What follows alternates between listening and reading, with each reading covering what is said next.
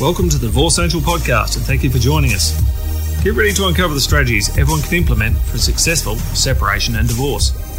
This will save you valuable time, money, and emotions while learning the secrets to your happy ever after. And now your host, my wife, Tanya Summerton. Hello, hello, hello, and welcome back to the podcast. I'm so glad that you can be with me again today. I just wanted to thank you for listening and the the feedback that I get from the podcast has just been really great. Like my goal with this podcast was really just to share the insights that I have and help people really move on from life. Because I remember like I remember when I wrote my book and I had to get up and do a talk about uh, you know why I wrote it and everything else. Like it was a room of I don't know maybe a few hundred people.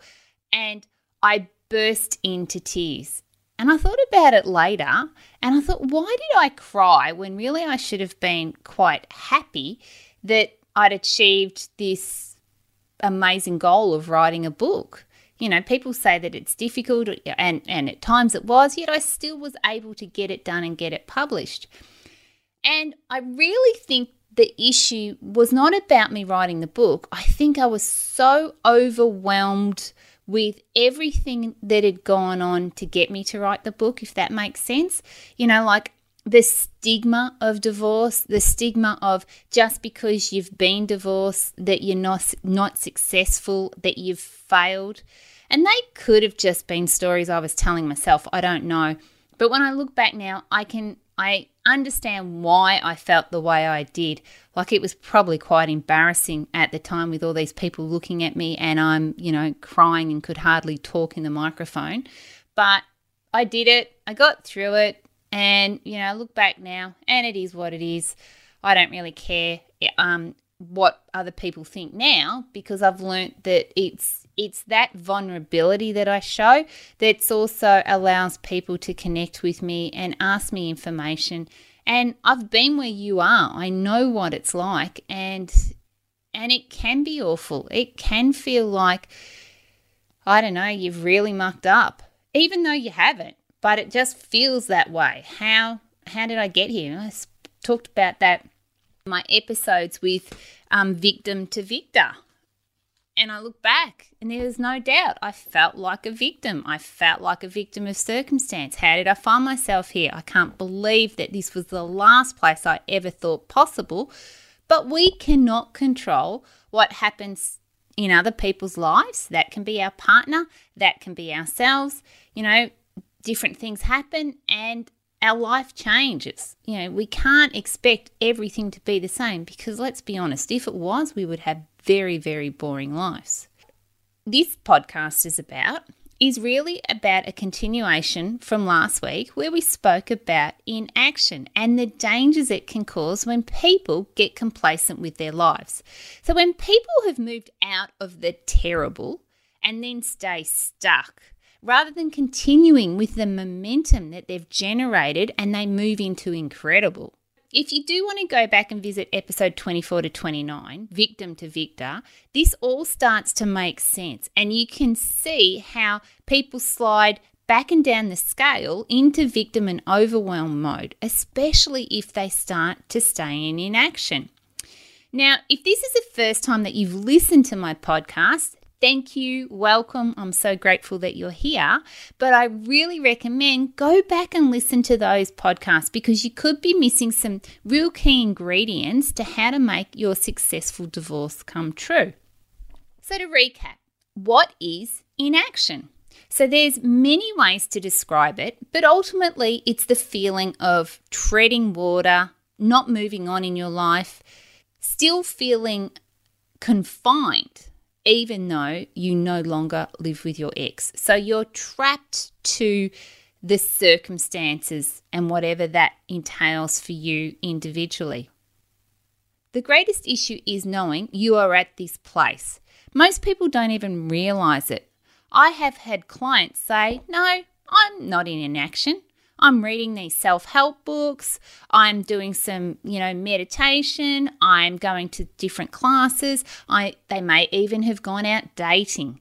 You know, I'm really trying to improve my life.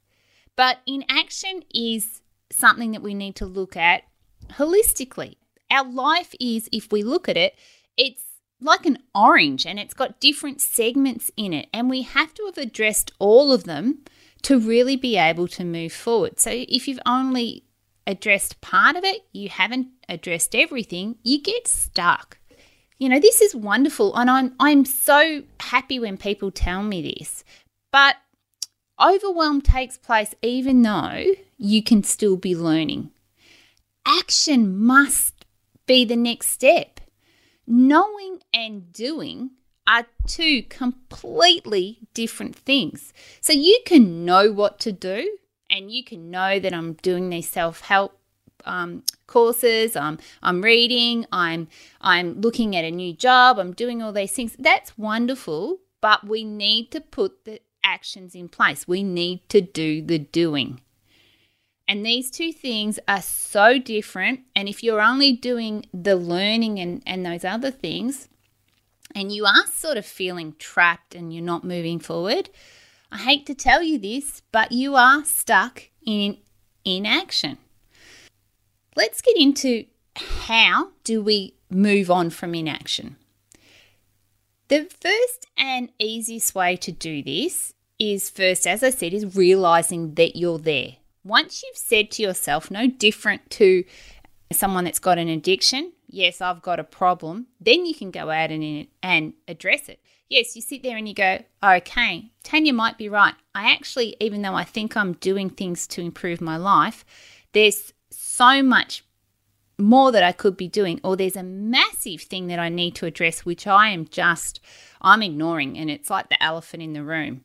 And you know yourself what that major issue is, but you just choose not to do anything about it at the moment. And it could be for the reasons we spoke about last week because you know, you're scared, you don't want to cause any more pressure on things. Things are going really well at the moment, and you just go, I don't want to throw another stone and, and cause another fight or or more animosity. You just stay where you are. And all of those reasons, you get to choose whether they're right or wrong. But ultimately, we need to get through it to come out the other side. So, whether you do it today, whether you do it tomorrow, or you do it in three or four years, or you never do it, you know, if you never do it, that's up to you. But you have to, if you really want to get to where you want to go in life, you need to just get through it. You need to address it. You need to tick it off the to do list and say, Yes, I've done it. Because no matter what, at some stage, these problems are going to continue to be problems until you've addressed them. So once we've realized and we say, yes, we've got a problem, we need to then plan and we need to put a plan in place. And I often say, if you don't have your own plan, you become part of someone else's plan. So at the moment, if you are in inaction and it's because of, let's use the, the analogy which I was using or the example that I used last week about selling your house. You're living in the family home. You know at some stage it's got to be sold, but at the moment you've got a roof over your head, so you just plan on staying there for as long as you possibly can. Now, what that's doing is it's not allowing other opportunities to arise to allow you to take you to where you need to go because you're still stuck in the past and not moving on with the future. If you can refinance that house or you are ultimately going to take over the property, that's a different thing. But if you know none of that is going to happen and you know that eventually it's got to occur, why not just just do it, get it over and done with? Like let's rip the band-aid off. If you've gone through all of the risk mitigators and it makes sense and it's just that you're there because it's easier, then you need to just rip it off and move on. The planning of whatever that might be, and you know, I've got a client at the moment, a beautiful client who has found herself it's an awful predicament. She went to court, and the magistrate, for some reason, gave access to her ex husband for the child. And the actual how they drop off and pick up is just causing so many issues for her and it's causing her grief and it's just not getting any better. So she knows that she has to do something about it. But what does that look like? Oh, well, this is what someone else has previously done. How do we try and rectify that? What does that look like for you? And can we think outside the box? Is there some way that we can have a conversation with him? Can we propose some other options? Can we do something other than go back to court just to try and get momentum moving? Because she's so scared of what his answer might be that she's just not doing anything about it. And she's just trapped in this whole decision that that was made for her. And to take now responsibility for it means that either it's going to cost her money and she's got to go back to court, she has to get up the courage to have a conversation with her ex partner about, look, this isn't working. Is there some other options? And look, none of them are probably nice, she has to probably decide what she wants to do. And she's decided that she's had enough and she has to stand up and fix it. Her son is only only four. So she's got to do this for, you know, another 14 years. So it's a long time. She can't keep going on like this. What does her plan look like? How much is it going to cost her? Can she afford it? Does she need to get a budget together? Does she need to get a loan and get someone to help her pay for it? You know, I, I don't know, but at least she started to put some steps in place because she realised she was just in limbo. And then the next part is actually executing whatever that plan looks like and putting steps in place. It's doing the doing.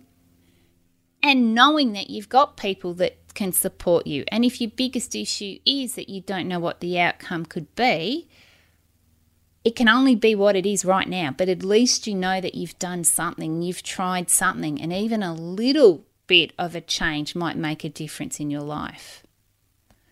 But moving on from how we move from inaction. So we've got those three steps. Firstly, highlighting or realizing that we're in it, then planning to how do we get out of it, and then action or doing the doing. The next part is the importance of momentum. And sometimes, you know, I can watch someone, they've just got such great momentum. All of a sudden, everything's changing in their life, things are getting better, they're happier, and then they just stop. I don't know why they stop, they just stop and all of a sudden they slide back down again. So they've been so happy and they're into the focus, acceptance or focus and moving up to the victor stage. And then all of a sudden they just go, right, this is better than it's ever been. And the momentum stops. And then they just slide back. They just go back to the, you know, whether it be the victim or the overwhelmed because they just haven't kept the momentum going. The easiest way to describe momentum is imagine a dam wall so imagine that you've got this massive concrete wall that is holding back thousands and thousands of litres of water. And that wall has got a crack in it. It's got a crack. Now, the crack just is getting bigger and bigger. And that's what momentum is. Momentum is the crack in the wall. The wall is what's holding you where you are right now, and you're the water. Now, if you keep that momentum going and that crack gets bigger and bigger, and all of a sudden it smashes, you're that water. Imagine you're the water running free. All of a sudden, you can just flow wherever you want to go. You're no longer contained, but you're free to do, to go, to be whatever it is you want to. And that's what momentum does. It just keeps everything moving. Momentum is such an amazing thing, but it's hard. It's hard to keep moving. When things are really bad and you go, it's just easier to put my head under the covers and ignore it, it doesn't go away, it's still there. We just need to keep putting steps forward, one in front of the other, and keep moving. And that momentum, even if it's just tiny, it just needs to be tiny. It can make such a difference to your life. And then there's opportunities. And what could these opportunities be? Because right now they're not showing up to you. If there's something that you haven't tied up, if there's a loose end that you haven't addressed, the opportunities just will not visualize like they would normally. Or something might happen that you think this is such amazing opportunity, but you can't take it because you're still tied in with the past.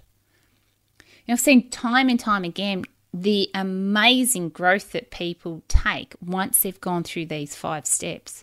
And once they've got to the victim mode and they're in the prosperity and the all forgotten of the past, what happens is these opportunities that they never thought would would arise do because they don't need to worry about things that happened previously. It can be things like like a new job, a promotion, starting a business, buying a new car or moving into a new area you know, you've got a new group of shops, you meet someone new down there.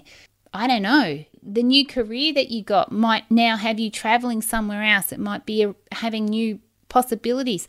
You might now be offered to go and do some extra training or upskill. It could be that because you've taken on an, an opportunity that you wouldn't have before, that the kids are now having different opportunities as well. They're happier. They've got the ability to meet new people. They're, you know, not feeling confined as well. They have old memories from the past that are now depleting.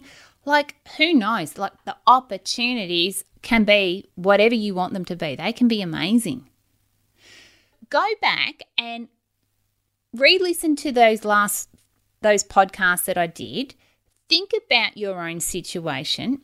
And if you are in inaction, consider what that means to you. Are you prepared to put your life on hold and stay where you are, or do you really want to get moving? Your future could be something that you never, ever, ever thought possible. You've got so much more strength and tenacity than you even knew.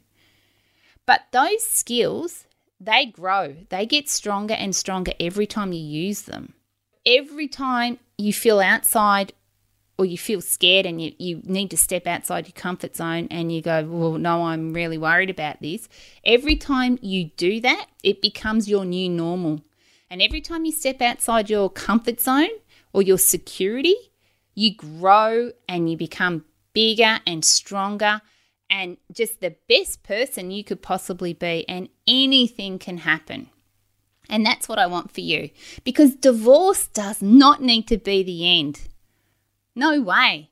Divorce can be the start of something simply amazing. And at the time, I didn't realize it. I thought, wow, where do I go from here? What do I do? How did I find myself here? Now, bring it on. Anything's possible. And I want that for you too. I want you to know that anything is possible. You can change not only your life, but the life of someone else. So that's it for this week. Thank you so much for joining me.